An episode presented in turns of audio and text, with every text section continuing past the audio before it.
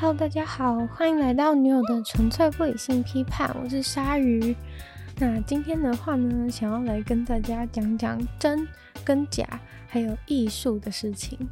大家听到就是要讲艺术，就是不要急着就是觉得哦，好像很无聊，然后就想转台了。不过就是其实我想要讲的是，我自己其实也不是一个。很了解艺术的人，但是就是最近啊，也不算最近，可能就是在查一些鲨鱼相关资料啊，或者是想主题的时候，然后就嗯，像鲨鱼资料之前也有提到，就是一些破坏艺术品的事情啊，然后我就开始就是这些艺术品其实很都很高价嘛，然后所以我就开始对就是这个艺术的产业开始产生了。一些兴趣，应该说，嗯，可能作为一个像我这样的市井小民而言，就是艺术是有比较稍微比较遥不可及一点的东西吧，就不太像是，可能像一些比较。像一些动画或者什么东西，你可能上网，然后看到别人说哦，这很好看，然后有个连接，你就点过去，然后就开始看那个动画，然后从此喜欢上动画，就感觉艺术接触到艺术其实并不是一件那么简单的事情。一方面当然是跟自己本身的就是本身就是有没有这样的天分有关系。如果你从小就很会画画的话，那当然你很容易就会。就是慢慢走向艺术这方面，那当然我就是不是这样。然后，但其实，嗯，我是觉得，就是我是欣赏艺术，只是感觉就是对于一般人而言，其实就算觉得那些画很漂亮或怎么样，其实你也很难就是有机会去直接的接触到艺术。我觉得对于就是一个普通人而言，好像是这么一回事。我不知道其他的朋友们是不是这样。对，反正总之，我觉得自己的呃成长经验而言是没有那么容易的接触到艺术，就是可能只有在去美术馆的时候啊，或者怎么样，可能会就是哦觉得这很漂亮，那很漂亮等等，或者是在历史课的时候多少会学到一些就是不同时期啊是什么样的画作风格，但我觉得大概就仅此于此，就是仅止于此，就像上一次教宗成绩一样，就是。就是这些知识大概就是讲而已，但最近就是可能看到一些，嗯，就突然发现哦，原来艺术界是，就除了艺术本身的美丽之外，其实我觉得有一些很很玄妙的点。就当然艺术本身它是很漂亮，然后还有包含就是比如说这个艺术家想呈现的东西啊，这些是很就是是很美妙的一些东西，但是。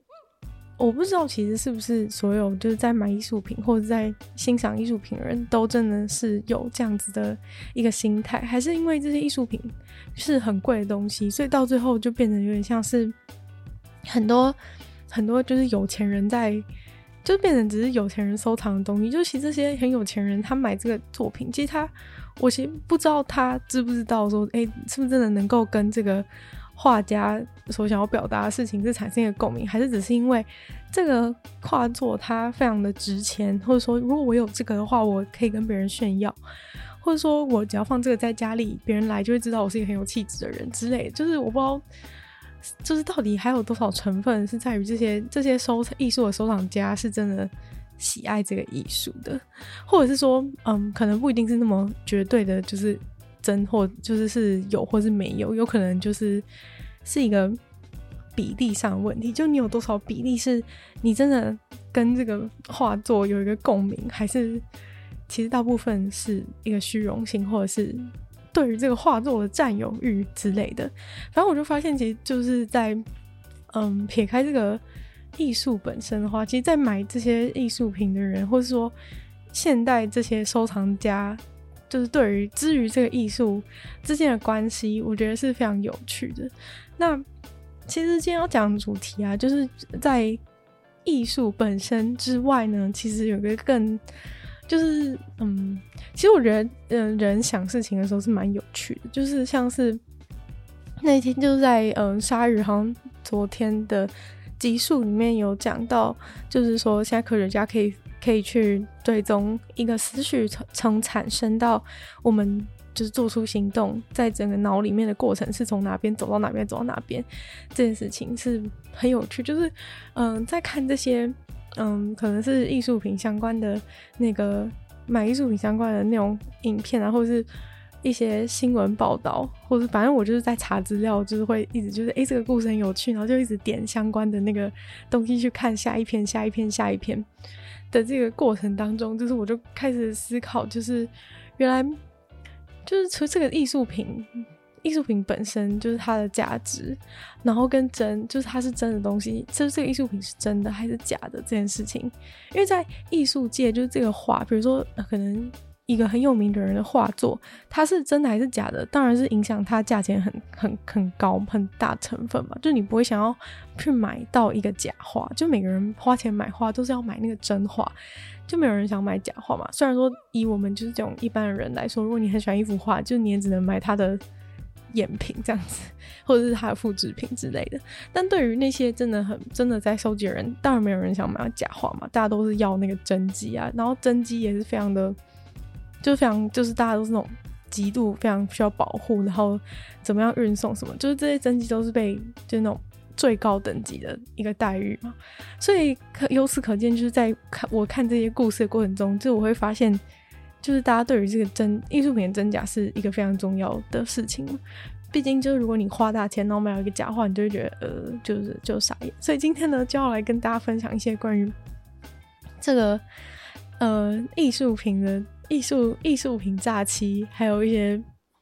就这个艺术品到底是真的还是假的，一些悬疑故事的分享。就算是嗯，我自己在网上找找资料之后，就是看到了一些非常有趣的一个有趣的一些故事吧。然后其中有一有也会提到一部分是在那个。一部分是在那个 Netflix 也有的一个记一个关于呃什么纽约史上最大宗的艺术品诈欺的一部影片。其实这已经不算是我真的最近看，不过因为最近又开始查，就是开始查起那个一些艺术品相关的那个资料，所以呢就刚好想说，哎、这个部分也可以跟大家顺便分享一下。不过其实我觉得在这之上，就是让我想起就是。就是其实对人来，对每个人来说，就大家应该对于东一个东西是真的或是假的，是非常在意的吧？就是真假值这件事情，对人来说是可能是整个人生中吗？或是就是大家最重要、最注重的一个价值观嘛？就例如说，就你你什么事情都会在乎它是不是真假？例如说，你得到一个消息，你会只想要知道说它是假消息还是这是真的，或者是。新闻是真的还是假的？就是所有事情，人都会去在乎它，在乎这个东西它是真的还是假的吧？就真假值对人来说是很重要。如果这个东西是真的话，对人才是有有意义的。然后如果是假的话，大家就觉得是没，就会觉得是没意义的，应该要舍去的。这也是就是大家资讯站里面就是也是非常重要一点嘛。就是什么东西你要从这当中能够分辨出哪一些是。哪些是真的，哪些是假的？所以其实真假这件事情对人就是自古而言都是非常重要。就是比如说像以前的那种以前的哲学家什么的啊，就是大家这么多年来就是一直都在找的，就是这个人生的真理嘛，就是真理这件事情，就是大家对于真的这个东西是非常着迷的。就是如果是东西是一个是真的的话，大家就是会想尽办法，就是想要去想要去知道一个东西的答案。但其实不是所有的事情的真假都是那么的一翻两瞪眼的，像是可能你想想看，如果今天我们在讨论一个科学，其实科学也是大家就是想要对于求职啊，想要知道什么才是真的这件事情而言，就是才会出产生的一个一个东西嘛。就如果大家都不在乎什么事情是真，什么事情是假的话，世界上其实就不会有科学存在嘛。所以就是。大家就非常在乎真假，但其实不是所有事情都那么那么清楚可以知道嘛。像科学的部分，大部分是比较容易可以知道是真或假。例如说，以前的人啊，觉得地球是平的，就是觉得地球是平的，但是后来诶、有人就是坐了一个船，然后绕了一圈之后，就发现哦不是，就是这很简单，你就就是你真的开了一个船，然后绕了一圈，就会发现哦不是，地球是圆的，并没有从那个地球的边边摔下去这样子。对，虽然说我据说现在还是有很多人，还是有为数不少的人是相信这个地平说，但是嗯，我觉得嗯，地球是圆的事情应该是一个公认的事实了。对，所以像这种事情就是很很明显是真的嘛。但是也不是所有事情都这样啊。例如说，就是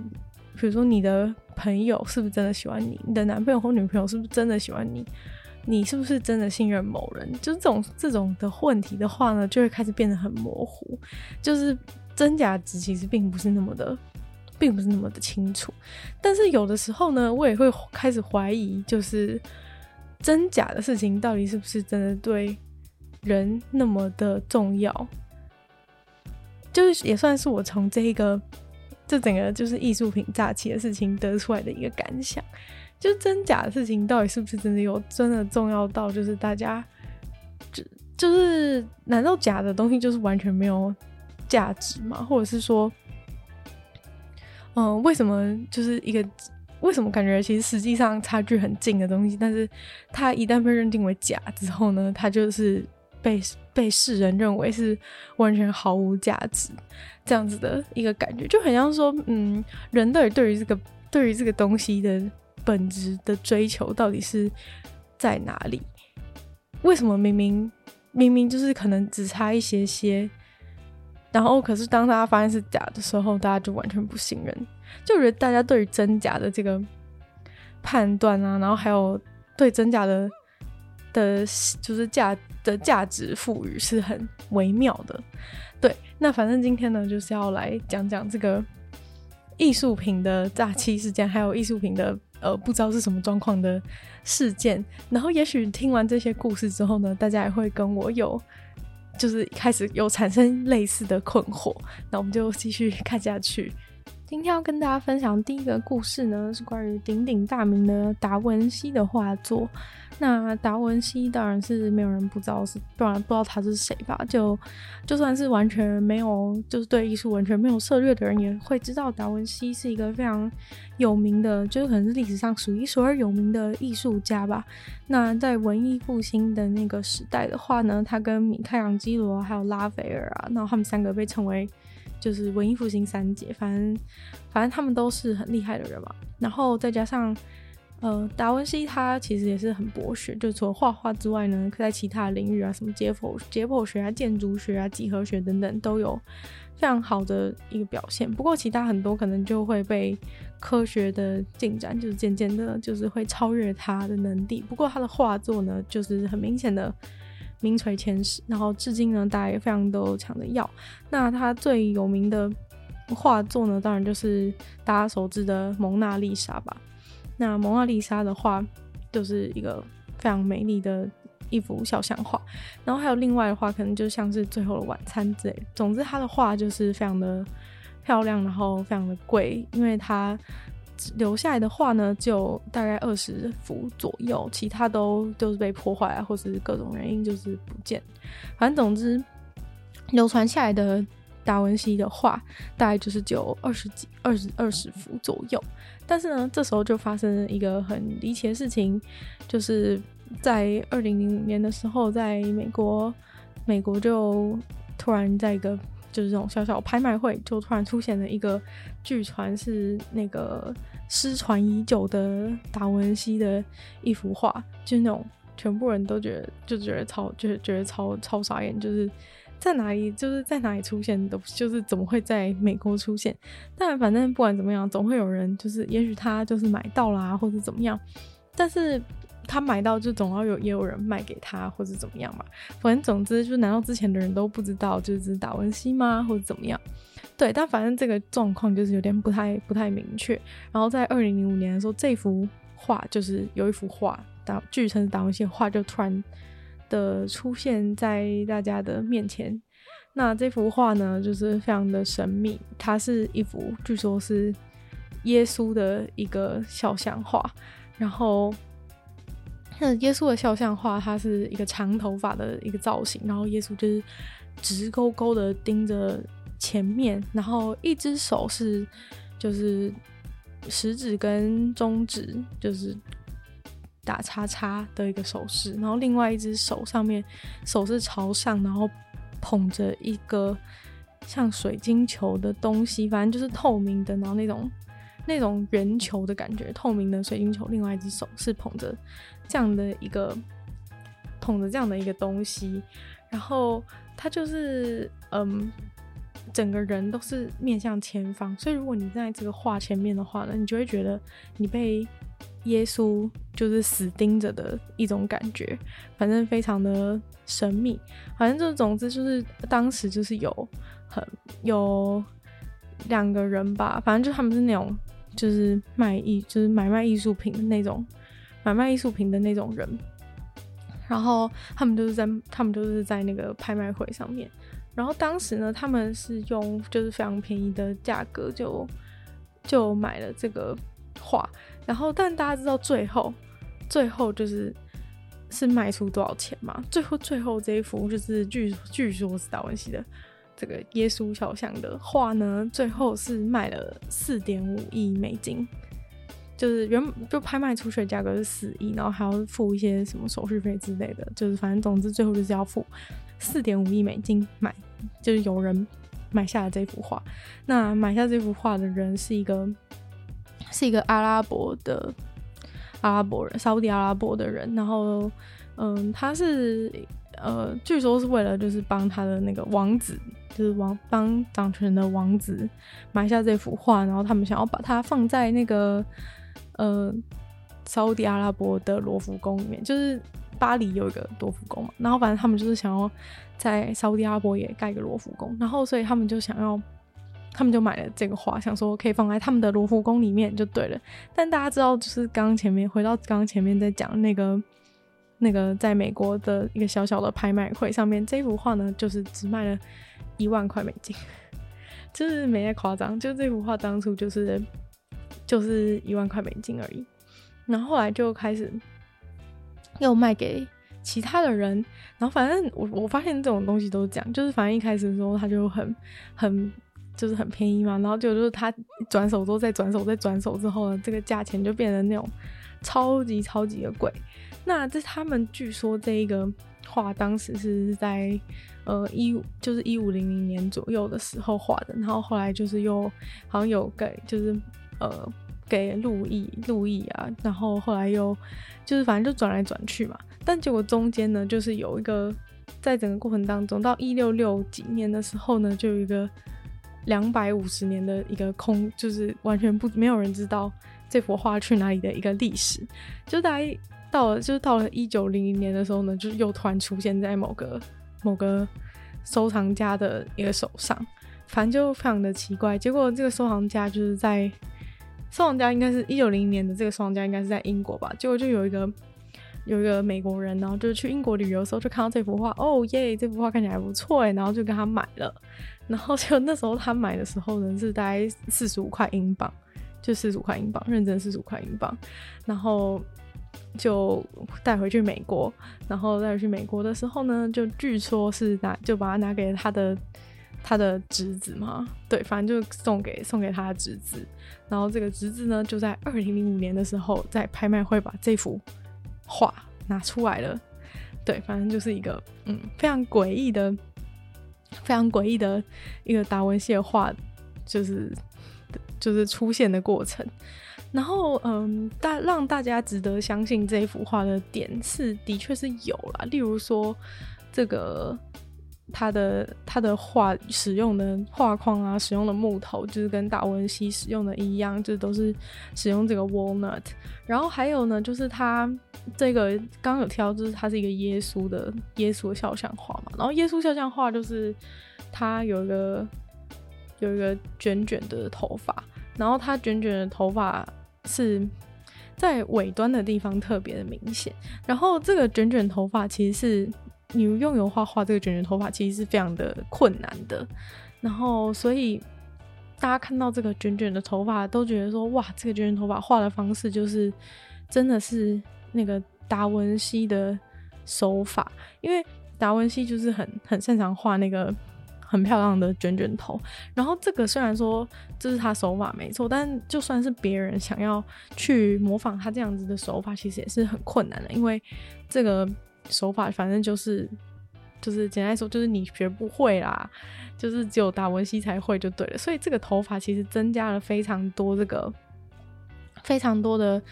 就是让大家相信这是达文西画作的一个可信度的原因之一，因为这个卷头发实在是不太常见。我，但我其实我自己个人的话，我也觉得这个卷卷头发是很漂亮啦。就是我也会觉得这卷头发是很漂亮，但是其实老实说的话，我会觉得这个卷卷头发，嗯，就是是很漂亮，就是漂亮的程度是比这幅画其他的部分都都来得多，就感觉很像。这卷卷头发的这一块特别漂亮，但是这幅画其他地方都没有展现出跟那两就是两边就是左右两边发尾卷卷头发的漂亮程度同一个 level 的一个画技。但当然有可能是我不懂啊。但是不过这个卷卷头发的部分是造成非常多艺术的专家都觉得这个就是达文西画的其中一个原因之一。不过这一幅画呢，就是它它在二零零五年出现的时候呢，并不是一个。很漂亮的一个画，它其实是就是有，就是保存状况非常的不良好，也是啊，毕竟当初人家四十五块英镑就买到的画，就是你想要多，你想要多，就是多就保存多好，那反正它就是上面有一些撕裂啊或者怎么样，然后所以在那个就是二零零五年出现之后，那买到这幅画的人就是觉得说，哎、其实这幅画长得不错，然后就想要去。就是想要，就是找人，就是去，就是修复它，或者怎么样。那反正就是他们就交给了一个，但其实我觉得那时候买了买了那幅画的那个经销经销商嘛，就是买画的那种人，就是会常常做那个艺术品交易的那种人，他就是已经看上了这幅画，觉得它是一个有潜力的一幅画，然后也觉得哦，有可能是达文西这样。然后所以后来他就把那幅画拿去给一个。叫做 Diane 的一个一个修复师，然后反正这个修复师就是也是很很妙，或是很诡异。反正他就是一看到这幅画之后，他就是说什么，他觉得他跟这幅画的那个灵魂在共舞之类的，反正就反正就很诡异。他说他就觉得说，哦，这个一定是达文西。他觉得他一看到这幅画瞬间，他就是跟这幅画的那个。的灵魂在共舞，他觉得他看到就是感受到那个整个气场啊，都整个都整个就是过来了这样子，所以他就是觉得这真的是非常的非常的好看。然后他，然后他其实也有就是去有稍微就是去了解一下这幅画，然后就是有可能把它有把它检视一下，他那个就是脆就是。破掉的部分之类，然后他就发现说，这幅画其实是有被重新画过的，就是像他就发现说，他的那个就刚不是讲说，他食指跟中指是交叉的嘛，然后食指跟中指交叉的的地方，就是他还有他拇拇指是在旁边，然后他就发现他把那个弄起来的时候，就发现拇指原来是画拇指原来画的方向是跟现在是不一样，所以他把它拨起来的时候就可以看到。变成两个拇指的一个状态，对，然后所以他就觉得说，嗯，就是看到这两根，就看到这个灵异的两根拇指，就代表说这幅画一定是真的。因为如果是一幅复制画的话呢，干嘛需要，就是你就不会去改它嘛？你应该就是直接直接抄另一幅画，就你给这个这个两根拇指的状态有点像是，有点像是。就是他可能一开始想说拇指朝右边比较好看，就后来就觉得说啊，还是朝左边好了，所以就把它改成改成画的另外一边这样子，所以他就觉得说这一点让他觉得非常的肯定，非常的肯定这个画是画是真的，就是因为他有被改过，而不是一个复制。但是你仔细想想，就会觉得有点奇怪，就是说那。就是有可能他就只是一个别人画画，然后对，他的确不是复制品，但是他也也不是达文西啊。就是为什么他一定要是？就是他的确是一个就是有修改过画，代表说他不是一个赝品。但是就是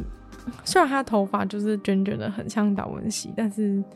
反正就我觉得这个改拇指的事情不能证明什么。但是反正看起来是非常多的人就是对此就是直接直接买单了，然后在。这位，这位叫做 Diane 的女士，把这个画给修复完了之后呢，这幅画其实看起来跟原本真的差蛮多的。就是他把那些，因为原本破损的非常严重，然后他把那些破损的部分都都就是都补上去。虽然他说他完全没有碰到那个碰到任何碰到任何就是他原本画就是画画都颜料都还在的地方，但是他光是补上那些有破损的地方，其实就让这幅画看起来变得很，就是让我有点像是觉得说他到底是就是在修复还是在修图的感觉。反正就很诡异啦，但是不管怎么样，就发接下来就发生很奇怪的事情，因为在二零一一年的时候呢，就是他们那个英国的英国的国家美术馆就有一个非常就有一个达文西的展览，结果呢，他们就他们就就是就是说，哎、那这幅画就是刚刚出现的这个达文西画，就一起拿来。一起拿来我们的达文西展来展出吧的那种感觉，所以呢，他就被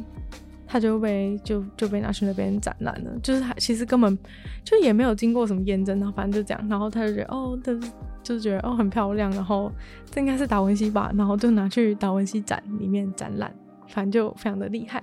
但是其实呢，就是其实是非常的诡异。就虽然说这个头发卷卷的部分就是很像达文西的画作，但是感觉其他部分没有很成熟。感觉很多人也有人推测说，可能是达文西的学生啊，或者他工作工作室的一个助理之类的其他人画的，然后再加上一些达文西的卷漂亮卷发。对，然后呢？但是呢，其另外三分之一呢是这个 Diane 的修复师，就是他几乎就是画了三分之一的这个画。对，反正就是非常好笑。但是这样的一幅画呢，就直接进了英国的国家美术馆。反正就是一个这种都是很有很有认真的地方吧，就是直接说，那我们就当做是达文西吧，然后就秀给大家看。反正就呃非常的诡异，就是他们。讲的话都很没有很没有说服力，就是说你只要比如说他就讲，就是可能就是说，哎、这幅画为什么是真的？然后就写一大段话说，哦，因为怎么样怎么样，然后但就是都没有很明确提到说你要怎么证明，就是他真的是达文西。就最后最后一句就讲说，其实只要你站在这个达文西的，只要站在你这幅画的面前，你就会觉得，你就会觉得，你就会感受到整个达文西的力量，然后涌出。你只要站在前面，你就会感受到这个力量、能量从这幅画里面涌出，所以你就知道它是达文西。就就是，我觉得就是任何就是非艺术界人听到这句话都觉得很傻眼吧。就是，那你也可以就是说一个什么，一个就是什么仿冒 LV，就你站在他前面，你有这个感觉，那他就是 LV 吗？就是还是不是啊？就是，就是我其实真的有点不太理解，就是这些，就是我就是开始渐渐开始怀疑这些这一些。人他们到底是真的热爱艺术品，还是热爱这个艺术品就是的附加价值？因为就是他们就会讲一些很 很很模棱两可的话，然后感觉很像是他真的非常的希望这件事情是真的，但是他到底是不是真的呢？其实没有没有没有没有人能够就是就是你还是没有提出一个证据啊，或是出处也不明啊，然后就是各种，然后被修复师就是画了三分之一，就是也不太知道现在到底是什么状况。对，但是你要，你到现在你就可以再想一想，就是最后他卖了四点五亿，就是从四十五块英镑变成四点五亿美金，就是这中间就是充满了一个破洞的一个故事，但是最后就是他可以直接卖四点五亿美金，就觉得就是你你就是越回头每次只要回头想一次四十五块美金，再看一下现在四点五四点五四四十五块英镑，再回头看一下现在四点五亿美金，你就觉得。到底是什么东西？就是到底是什么状况？就是每个我们这些我们这些人，就是可能工作啊、赚钱、玩股票啊，还是赌博什么的，都不及一个人把一个四十块英镑的破画变成四十五亿、四点五亿美金的画，就是真的是非常厉害的一件事诶！这到底是怎么办到的？然后反正就是你看嘛，所以其实他的这个。就我们可以发现，在这个过程当中，它的那个真实度是一步一步的增加。就从一开始，他只卖一万块，一万块美金，就是哦，觉得这是一个好看的画，就一万块美金，好像有一点达文西的笔触，所以就可以卖比较贵一点。虽然它很破，就卖个一万块美金。就后来呢，就是就是这个这个经销，这个艺术，这个在艺术交易艺术品的人就非常厉害，他就拿去给一个这个。有名的修复师，然后这修复师就说什么哦，他感受到这个共鸣怎么样怎么样，然后哦，好像真实度增加了一点点，因为这艺术艺艺术品修复师就是他感觉到哦，这个站在这边就可以跟他共鸣，跟他看好像可以跟这跟达文西对话的感觉，然后他就把它修复了。就是他修复完之后就，就、欸、哎，好像因为变得好看了嘛，所以就有有那种 越来越像达文西的感觉。然后接下来呢，就是接下来在下一个层次就是交到这个英国的美术馆里面嘛。然后英国美术馆这个人，就是其实大家都很怀疑，就是说他到底是就是收了什么好处还是怎么样？就是他把他。他把就是这个英国美术馆展出这件事情，其实是整个事情一个很大的转捩点嘛。因为其实前面就是那个修复师他讲那些什么，他跟达文西对话那些那些就是屁话，就是没有人会想，就是啊没什么说服力嘛。但是当当当你在一个英国国家美术馆的达文西展里面放了这一幅画的时候，就是每个人今天假如说你去看一个英国英国美术馆的达文西展好了，你会去怀疑这个英国。美术馆的达文西展里面的这个画是不是达文西吗？不会吗？所以就是你就会觉得说，他既然都已经可以被展在这个在展在这个达文西的展里面，那这幅画应该就是十之八九就是真的吧？其实根本没有半个就是去看展的人会怀疑这个问题，所以我就觉得这这个就是一个。很神秘的事情，就回到我一开始讲的那个，就是大家对真跟假的判断这件事情。就我就在这个故事当中啊，就其实我并不是真的那么在意说这幅画到底是到底是真还是假，还是到底是他学徒画的，还是三分之一是修复师画的。就其实这些没有很重要，但是你在过程中就会看到这个这个就是这个东西，这个真实度一步一步的在增加，然后大家的大家对这幅画的态度就是渐渐的在改变。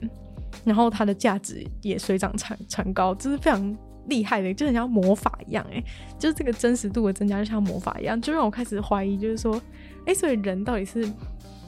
人到底是怎么样去什么情况下会容易相信一个东西？然后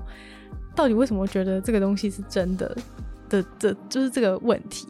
因为你看，就是因为他放进了这个英国美术馆之后，就其实也不过就是这个美术馆的馆长一个人的。决定就改变了全世界对这幅不知道是不是达文西的画的看法，就是放进去之后，每个人都觉得，当那就觉得理所当然，那应该就是达文西啊。然后，所以呢，他放进去这个，他放进去这个美术馆展览以后呢，很快呢就被就在一个就在一个那种就是那种私人的那种苏士比的那个拍卖会上面。二零一三年，马上就被马上就被卖掉，马上就卖了，就是八千万美金。这这幅画马上就已经从一从一万块美金变成八千块，呃，八千万美金了，就是就是哈哈哈，就是 这种感觉吧，就突然直接就是变成八千八千万美金，然后被一个俄罗斯人，那个俄罗斯的。一个富豪直接买走，原本就是先从四四十五块英镑变成一万块美金，然后现在已经现在已经晋升到就是就是八千万美金哦。但如果你觉得八千万美金很多的话，那你就错，因为后面还有四点五亿美金，所以呢就是这样很很神秘。就反正最后就是落到这个，就是这这部分就先落到这个俄罗斯人，俄罗斯的亿万富翁。俄罗斯亿万富翁买哦，我错了，就是前面是先就是在那个二零一三年被一个瑞士的人就是八千万美金买了，然后他马上转手给这个俄罗斯的亿万富翁，俄罗斯亿万富翁买的时候呢，又变成了一百变成一亿两千万，一亿两千七百万美金，就是已经从八千万变一亿两千七百万。反正就是一个瞬间，他一个转手就又高了，所以其实就是这样，只要一个转手，他就又变又变得更贵，然后就就开就很神秘啊，就是你有，就是其实中间根本没有更多的证据出来显示说它是真的，或者是怎么样，就是根本没有，但就是就是这种这种在呃舆论之中，就是它哎可信度就是慢慢在风中增加，这也不好是 就是也没有说任何证据出现。就是大家就是慢慢觉得，哎、好像是真的哦，好像是真的哦，然后就，然后就变得越来越真实了呢。反正就非常的神秘。反正后来呢，就是这个瑞士中间刚说到，就是买了马上就转手了这个瑞士瑞士的瑞士的买卖家，其实就是也是有一些问题，然后过去有一些什么艺术、什么洗钱相关的丑闻等等，反正就是一个有问题的人。那大家可能会觉得说，哇，那这个俄罗斯的亿万富翁好像有点衰，但其实呢，也不用特别替他感到难过，因为呢，马上呢，他就想办法要把这幅画给转手掉。然后这时候呢，他就想要就是比如说，哎，看可不可以就是再卖给一些、卖给一些、卖给一些美术馆之类的啊。但是结果呢，就是就是。大家看了看，然后又看到说，哦，这要一亿哦，然后就因为价格当时就被哄抬到一亿嘛，原本八千万，然后卖给他就变已经变一亿两千万，所以呢，就是人家美术馆看就觉得这个画，嗯，还是这样，然后一亿就觉得呃，就是所以就 pass，所以最后就是他没有办法再没有办法卖给直接卖给美术馆，所以当然呢就找了一找了那种私人的就是拍卖，然后要把这幅画给拍卖掉。然后于是找上了这个一个叫 Christie's 的一个那个拍卖私人的拍卖，然后反正我觉得这个 Christie 是非常厉害在，就他们这个行销真的是非常厉害。反正他今天要卖一个就是不知真假的一个一个达文西的画，然后因为其实刚刚前面叙述应该可以知道，就是说就是说其实可能有 有三分之一都是那个都是那个修复师补上去的东西，然后所以其实跟跟原本就是还没有、还没有、还没有修复之前，其实是差，我觉得其实那个那个耶稣的脸的神韵就其实差非常多。然后，所以他为了避免掉这件事情啊，他就是在那个他就是在就是这个被修在那个说明里面讲说修复多少的部分，就是讲得非常的模糊。然后呢，就放一个非常画素非常低的一个小小块的，就是修复前的样子。然后。就是这样，然后就拿去卖了。所以呢，就其实大家看不出来，就是原修复前跟修复后到底是差了，就是多么的十万八千里。对，其实我个人是觉得，其实不管到底是不是达文西啊，就是这个这个画，就是有修复也好，没修复也好，就是就是他不不管是不是达文西，我是觉得没修复的样子都比那个修复师画的还要好看。就是就算是他的达文西的学徒画的好了，就是也比这个修复师就是画三分之一的画作好啊。但是我觉得就是可能他当初就是这个一开始的那个经销商就是想要拿去卖，就是卖更多钱，所以他就是希望他把它修复成一个完整的画。那的确呢，这也奏效了。所以在那个。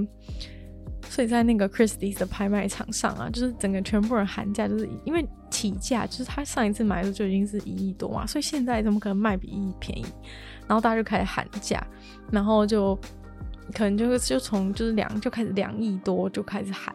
然后喊两亿多两两亿两亿几千万，然后后来又变三亿，然后最后呢卖出的时候就是那种一个敲那个敲那个。啪，然后跳下去就是那种大，最后直接卖出四，直接四亿。其实我觉得看那个那个拍卖那个艺术品的过程，就是还蛮好笑。就是会有看到一大堆人就是在那边打电话，然后打电话打电话，然后举手打电话，然后举手那种感觉，是很好笑。然后我觉得那 Christie 的那个拍卖人，就是他应该是，就这应该是他就是人生最美妙的一个 人生最美妙的的一两个小时吗？我不知道拍卖会是多久，反正他。那每分每秒都是他人生中最棒的表演，他就是在那边，在那边就是卖一个，就是卖一个这这个画，然后随随便便就把它喊到四亿，就超厉害的，反正就四亿就卖出去，卖给那个沙地阿拉伯的一个小王子，然后他是帮那个真正的王子，就是比较有权力的王子买的这样子，然后反正就卖出去了，就非常棒，任他的任务结束，就是人生最精彩的一段。光辉的时刻，卖出一个四亿的画，这样，然后反正最后加上那个就是手续费还是什么的话，反正总共就是四点五亿。反正那个沙乌地阿拉伯的王子就是要付四点五亿的价钱拿到这一幅我觉得并不是很好看的一个不知道是不是达文西的画。然后反正他拿到这个画之后呢，反正他原本前面不是讲到说他计划就是想要把它放在那个他们沙乌地阿拉伯的那个罗浮宫里面，然后所以。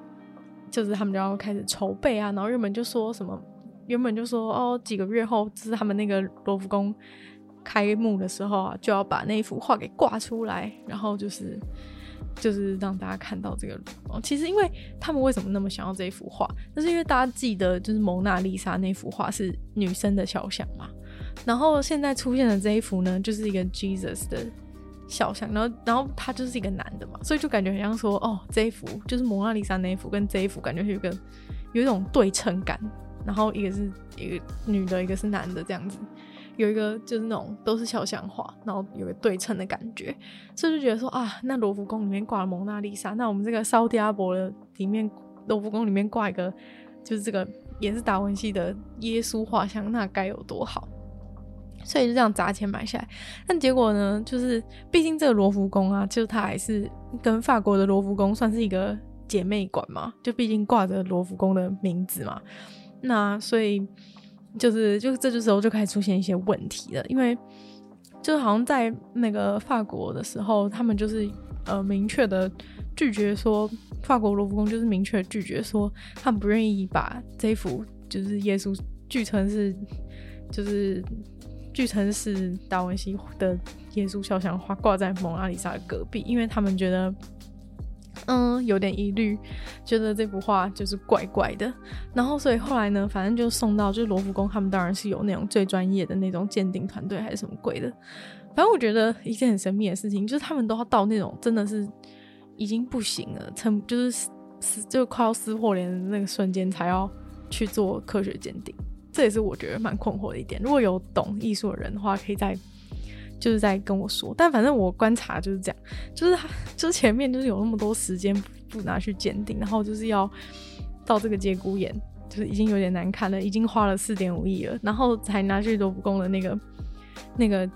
地方鉴定，然后反正。他就是鉴定啊，然后鉴定完之后，就是因为这件事情其实有点严重，因为这个罗浮宫姐妹馆的事情有点牵涉到，算是牵涉到法国跟沙乌地阿拉伯两国之间的政治，就已经不是什么就是那种已经不是什么艺术品儿戏了，就是它是一个非常严重的事情，因为就是你好像两两边关系就变很紧张，就当罗浮宫不愿意把他们买的这幅画挂在蒙娜丽莎隔壁的时候，就是已经那种有点。就是关系开始变得有点有点尴尬了，然后所以甚至还因为这件事情，就是总统就是他们还要就是那种去就是谈一谈这样子，就是真的蛮严重。然后所以后来就是罗浮宫做做完那个科学鉴定之后，他们也不敢就是讲很清楚。然后总之他们就只是说，就是真的是有些问题，有些疑虑这种感觉，我们没有办法直接的就是承认说它是达文西的作品这样子。反正就是感觉是很明显出现问题，只是他可能怕两国就是直接发生太不愉快，或是太不给沙乌地阿伯面子，所以就没有很就是没有很直接讲出来。然后从此以后呢，就怎么样呢？从此以后这幅画，然后所以那个沙乌地阿伯罗浮宫就是也就整个有点没戏啊，因为就他们的最大重头戏的这一个幅耶稣的画就是没办法展出来，直接被说有问题，然后没办法展出来，所以就所以就就是。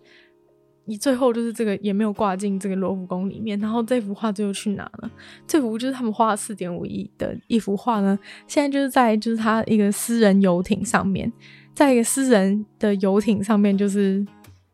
在海上面漂浮，就是这样的概念。就是你买一幅四点五亿的画，然后最后就是放在那个游艇上面漂浮，就是很显然大家都知道这幅画是真假了吧？是如果这幅画是真的，你会这样做吗？就如果你就算是罗浮宫说是假，你相信真的的话，你也会这样做。代表说，其实那阿拉伯、沙乌地阿伯的那个人，他们其实也已经觉得说，哦，好像不太对劲。就他已经他已经发现是发现是有问题，所以反正总之现在就是一个完全毫无下落的事情。就是到二零，就是这应该最后更新是在二零一八年的时候。对，反正就二零一八年最后。就是大家就是据就是大家知道的资讯，就是他就是在海上漂流。这幅四点五亿的 Jesus 的画像就是在海上面漂流。对，反正我觉得这让我想起一个很有趣的东西，就是很像很像那种那个泡沫经济破灭的时候，就是明明就是这个画到底是真还是假的事情，没有那么的模糊吧。就是大家，比如说，有点像大家在投资的时候，可能会觉得说，哦，这这个公司看起来很有前景，但它可能是一个，就是那种假，比如说，就是一个假的一个假象。这个公司的好的样子是一个假象，然后大家都一直去投资，然后每个人就哦，信心度一直在增加，一直在投资投资，然后最后就泡沫化，然后到那一刻就是崩盘的那一刻，就是全部人就是就是傻眼这样子。但我就觉得这个为什么可以跟这个画的事情，为什么可以跟那个，就是跟那个。泡沫那么像。就它明明，它明明是一个，就是你现在拿去检验就可以，可你就应该可能可以知道的事情。但是这个整个过程当中，就是所有人都在堆叠他的那个，堆叠他的信心指数，然后让他整个一路一路，它的价值就是这样一路飙高，然后到最后就是最后就是被科学鉴定发现就是 no，就是有问题，然后就砰，瞬间。变成在海上漂流，就是从四点五亿变成海上漂流的一个下场，就这幅画很像被流放，反正我就觉得这是非常的、非常的惊奇耶。然后反正后来就是我查完这个达文西画作之谜之后啊，我就突然想起我之前看到的一部就是 Netflix 的一个纪录片，也是跟这种诈骗，就是这种艺术品的这种。事情有关的，但是这个在 Netflix 的这个事情是完全是一个真正的诈骗，就是已经定论，就是一个真正的诈骗。就是在刚刚那个达文西，就是有点像是，就是他那幅画，呃，可能是真的是那个年，就是可能真的是就是一五零零那个年代的，只是说他是不是达文西画的，然后再加上被过度修复了一些问题存在，所以就是最后变成一个没有价值的画。但是就在 Netflix 的这个画是更好笑，我觉得其实是。真的是你对艺术完全没有兴趣的话，你看完之后就会觉得，你看完之后就觉得非常好笑，然后也许你也会产生一些对艺术的那个 对艺术的兴趣，应该这样讲嘛？就我觉得这可能艺术有点难靠难以靠近，但是你看一些这种就是你比较能理解的东西，然后就哎渐渐你还是会发现这个艺术的美。我觉得我自己的经验是这样，就可能原本没有那么理没有那么了解，但是我看了这些之后，反而开始对这个真正的艺术感到。有兴趣，反正有点神秘。那反正这个 Netflix 的的的一个纪录片，就是讲述关于就是纽约最纽约纽约最大的纽约最大的那个艺术品诈骗案。反正就是很好笑。我觉得其实你可以完全把它当成一个那种就是悬疑事件解密的感觉，完全不需要把它当成一个就是跟艺术相关。反正就很好笑，因为这个事情啊，就是。简单来讲话，就是有人他在，有人在，有人就是在做复，有人做了复制画，然后拿给 拿给就是纽约一个算是很有名的画廊，就是卖给卖给有名的画廊，然后就有这个画廊就是把这些画给卖出去，然后赚了非常多的钱，对，然后就是几乎所有人都相信这些这些复制品是假的，就大概过了这个。就是这个事情，就是定案也是过了十几年，就是才被认定，就是说哦，原来是你们之前就是过去十年卖的画，就是都全部都是假的哦，那种，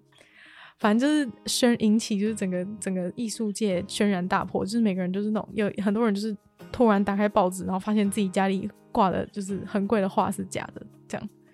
但这一次的那个规模没有像刚刚那个。四点五亿那么多啊，因为毕竟刚刚前面那是达文西嘛，达文西那一幅就是四点五亿，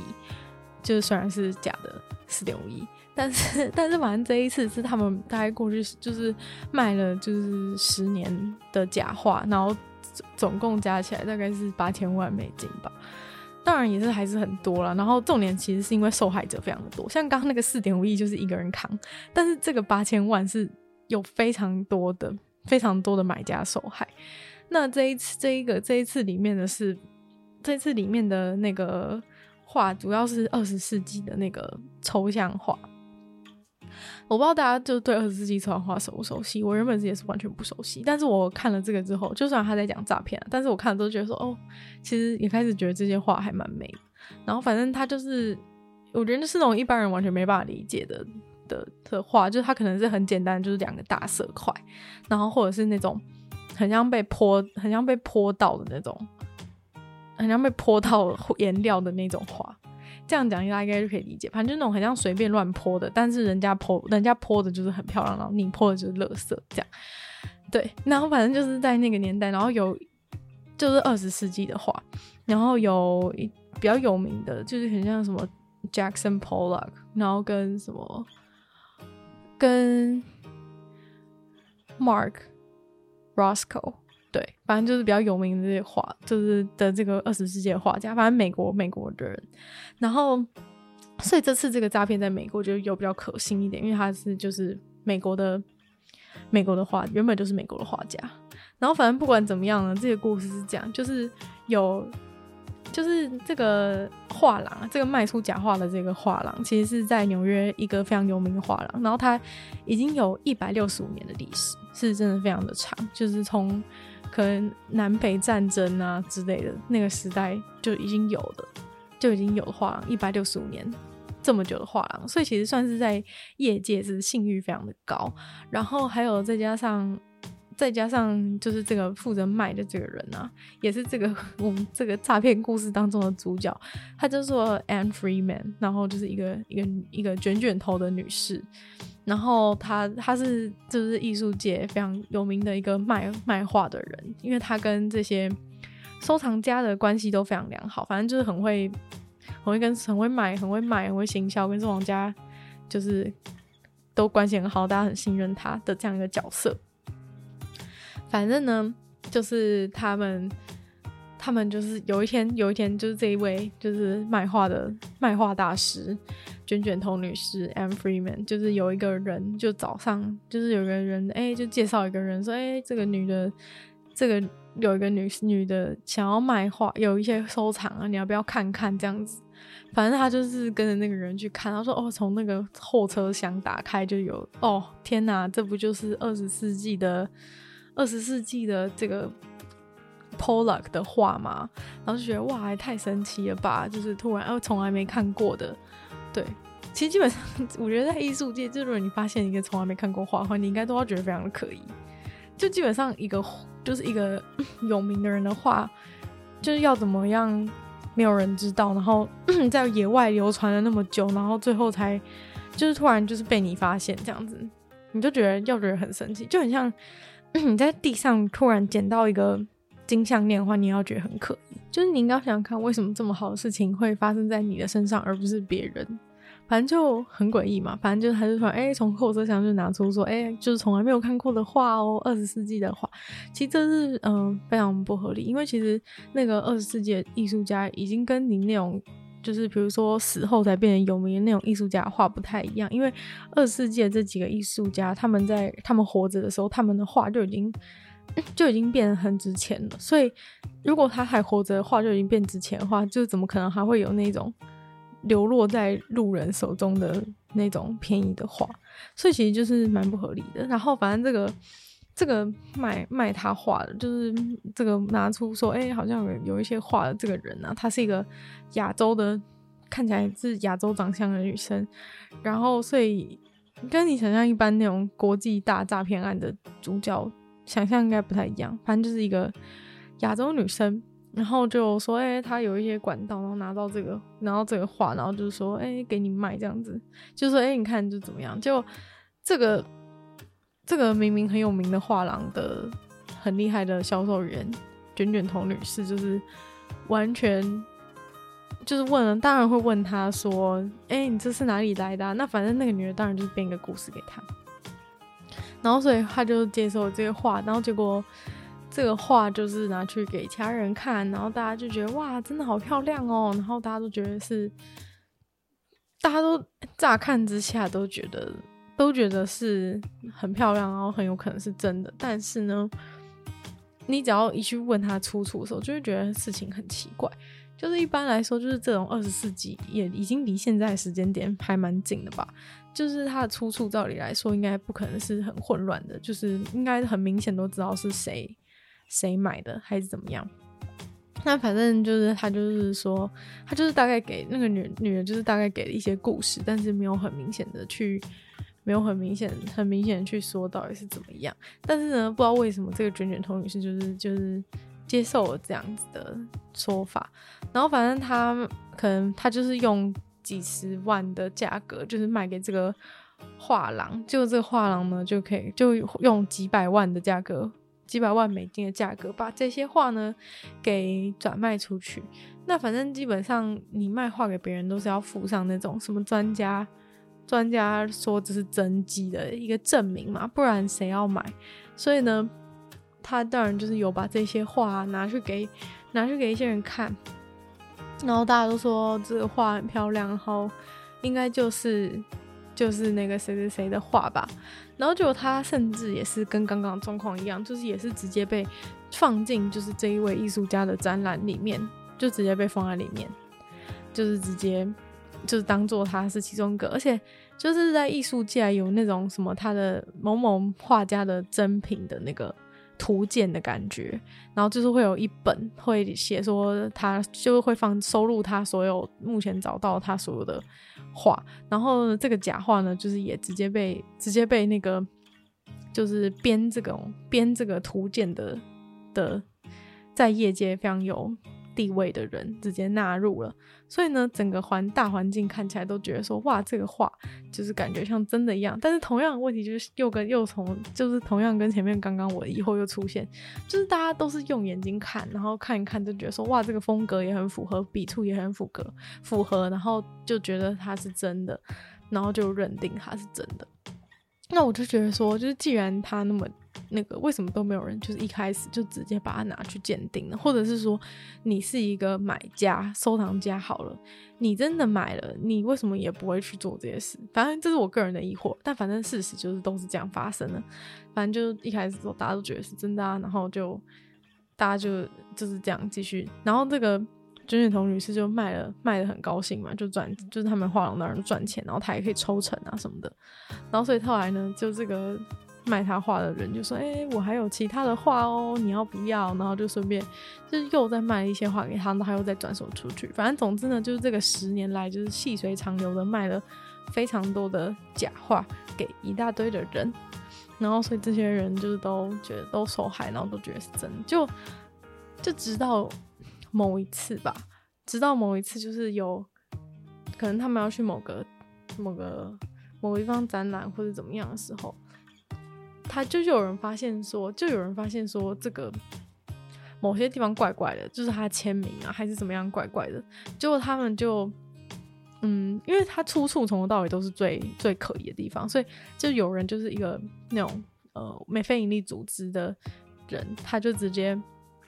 去直接就是找了那种私人侦探嘛，然后就直接去调查，就是他讲的这个故事的出处，然后反正就发现他出处的故事完全没有，就他可能说哦，因为某人跟某人是朋友啊，所以他就从他那边买到这样子，但是其实他去查了之后，就马上就发现说，其实这两个人根本就不认识，根本不用什么科学鉴定，就是他讲的故事就马上被。马上被一个就是随便的人去找私家侦探查到，就知道说不是这样。反正这个人就已经开始觉得，嗯，好像应该是有问题嘛。然后所以他就想要回去跟那个卷卷头、卷卷头说：“哎、你们那卖的画就是好像怪怪的这样子。”但照理说，呃，如果你是你自己也是被骗的人的话，你应该会觉得，就是有人来提醒你的时候，你应该会觉得说：“哦，还好你告诉我，要不然我就会把这个假画卖出去，我就完蛋了。”这样。但是结果这个卷卷头听到，就是听到说，就是他觉得他们画廊卖出去就是画是假的的时候呢，就是他反而是非常的生气，就是有人就是很就是想要反马上想要反驳他而的那种感觉，就并不是想要，并不是想要想要就是觉得说完蛋了，我那这样我的话是假的，就是这感觉非常的奇怪吧。所以后来就是这个最后整个事情。整个事情爆掉，就是因为这个非营利组织人他已经透过私家侦探去知道说他那个他给他的故事出处是假的，然后而且他是随便一查就发现是假的，然后结果他跟这个女的讲的时候，跟这个卷卷头讲的时候呢，卷卷头完全就是要完全就是没有没有就是没有他反应就是很奇怪嘛，就是谁会就是这样子反抗？如果你不是在。就你好像本来就知道，然后被说中了才会那么生气。要不然，如果你也是被骗的话，你应该要很生气，就自己被，就是你应该要很谢谢有人发现，让你发现你被骗嘛。然后反正所以就很怪。然后后来那个非营利组织的人就是直接举报，直接去举报给 FBI，然后整个事情就爆开来。反正就反正就非常的厉害。然后就是那后来就是那个卷卷头，就他从头到尾就一直说，就是他完全就是他是被那个。他是完全是被那个那个人骗，就是被那个卖他画的那个那个亚洲人骗，就是他。哦，而且前面的非营利组织的人还查到，就是侦探还查到那个卖他画的那个人，他的男朋友就是在欧洲有犯下非常多的那个艺术艺术相关的犯罪，就是什么偷画啊，还是什么制造假画之类的很多犯罪，就是他那个亚洲人的男朋友。所以其实很明显就是这个人就是有问题吧？如果他的男朋友是就是常常在做一些艺术品的违法勾当的话，那这个人拿错艺术品，应该很显然就是有问题。所以就是这样。然后，但是那个卷卷头女士就从头到尾就是说，她不知道啊，就是她怎么会知道那是假的呢？然后就是从头到尾都否认，就说我真的相信这些是真品。然后别人跟她讲是，别人跟她讲就是已经发现事情是真的时候，她也是完全不承认。然后我觉得这个纪录片非常厉害，就是。他还请得到这个卷卷头女士，就是出来讲话，就是出来跟大家讲说，出来他就是还是在整个纪录片的过程当中，就是非常肯定的说，就是那些，就是那些那些艺术品都是真的，就是即使就是现在都已经定案，然后那个亚洲人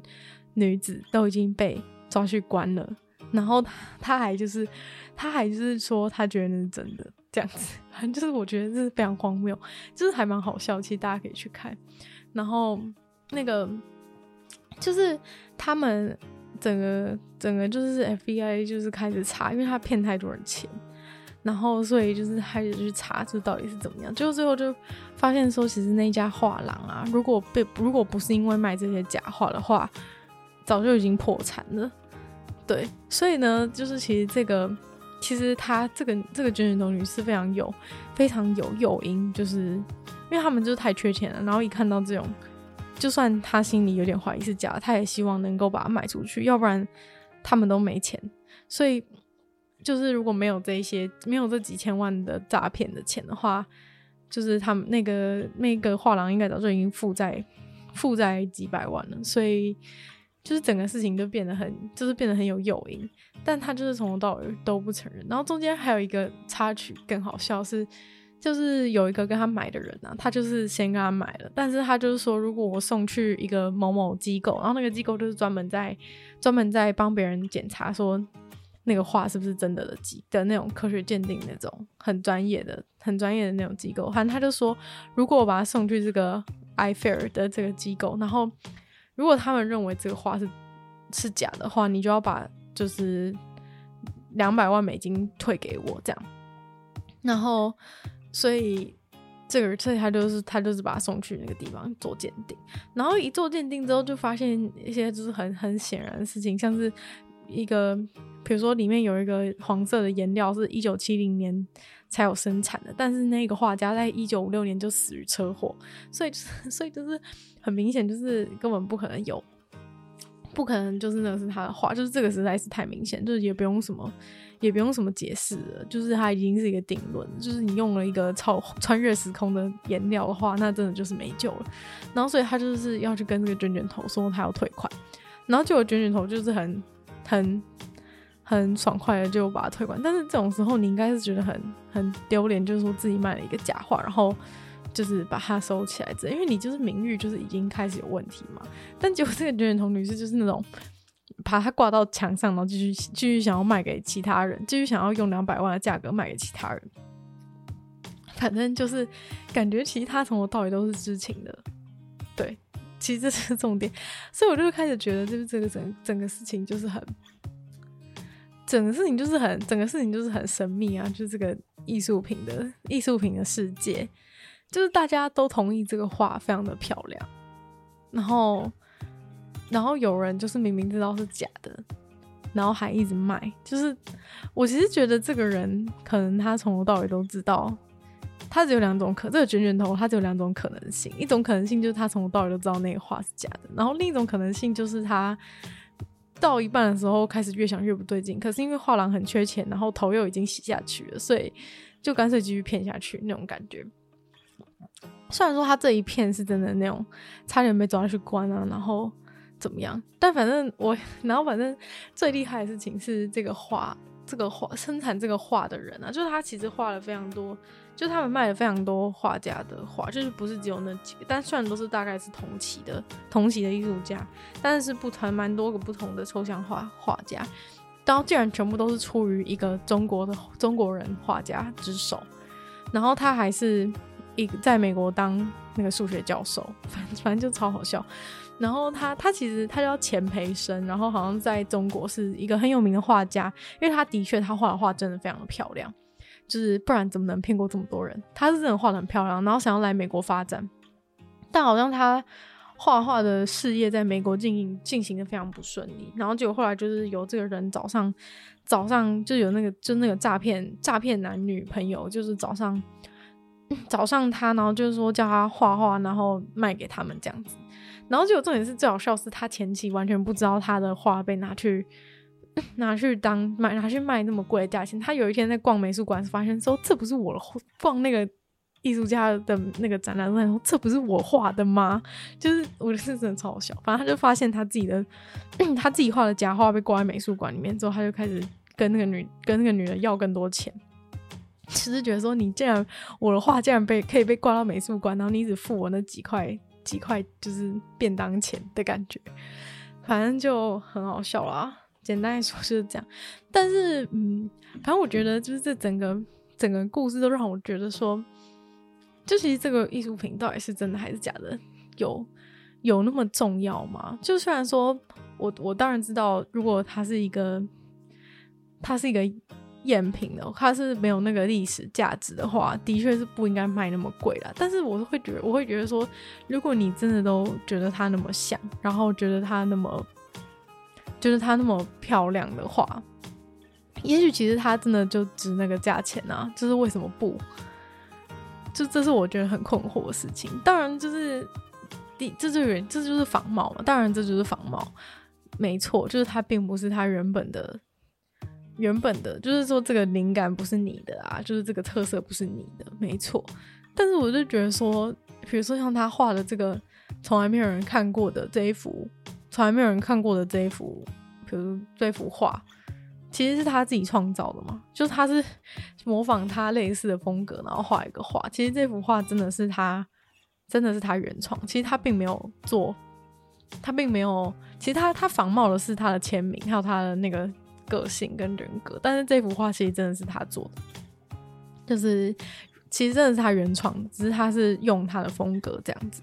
对啊，说谎就是说谎，就是说这个是他画，的确是不对。但是。大家是完全就是在知道是假的之后，就完全把这幅画的价值就是贬到零，这是让我觉得有点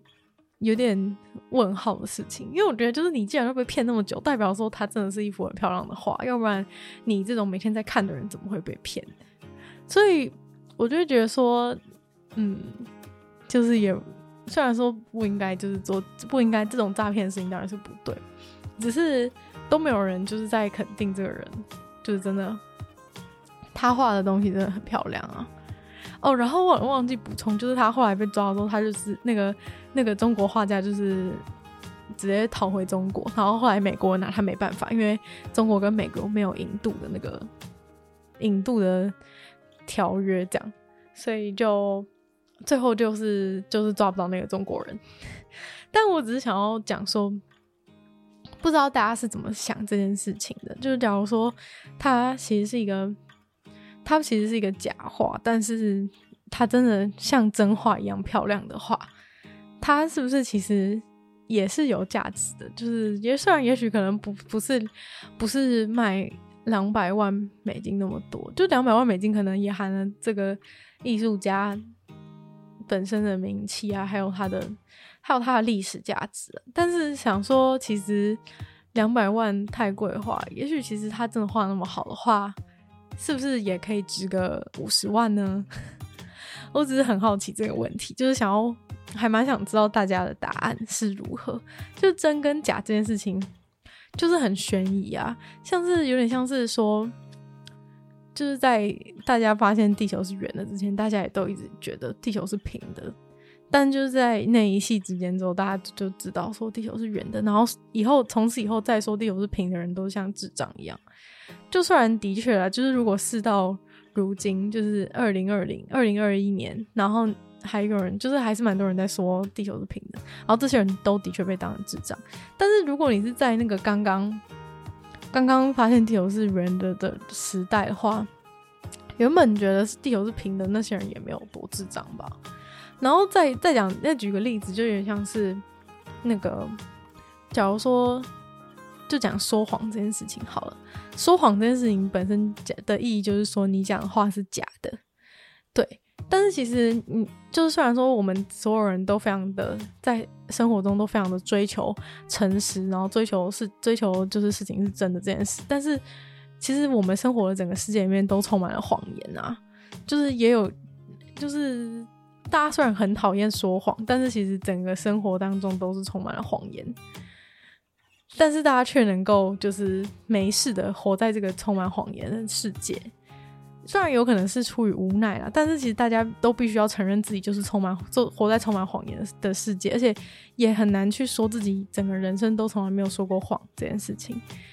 然后也会有人讲说，诶、有的时候其实你说的一些谎是为了要，就是为了就是是一个那种善意的谎言啊等等，就有点像是，其实就其实就是爸妈跟小孩说圣诞老人是真的，其实这也是说谎啊。那为什么都没有人谴责这样的行为？就是因为，呃，大家觉得说，哦、呃，好像是为了让小朋友觉得，就是有圣诞老人很、很、很美好。虽然我是不支持的，但是大家会有这样子的，大家会有这样的感觉吧。所以，就是其实生活中都充满了谎言。那难道你长大以后发现圣诞老人是只是假的时候，你会，就是你会真的就是拿这件事情来，就是很生气的跟你爸妈说，你们怎么可以这样说吗？虽然我爸妈是没骗我啊，但是，但是，就是生活中其实就有很多这种谎言。然后你曾经觉得他是真的，然后后来觉得他是假的。但是大家发现圣诞老人是假的之后，大家有就是不爱圣诞老人吗？好像也没有，就是大家还是觉得圣诞老人是一个是一个很美好的虚假的存在。就即使他是虚假的，大家还是觉得他很棒。所以其实我在想说，其实真跟假的事情到底是不是真的有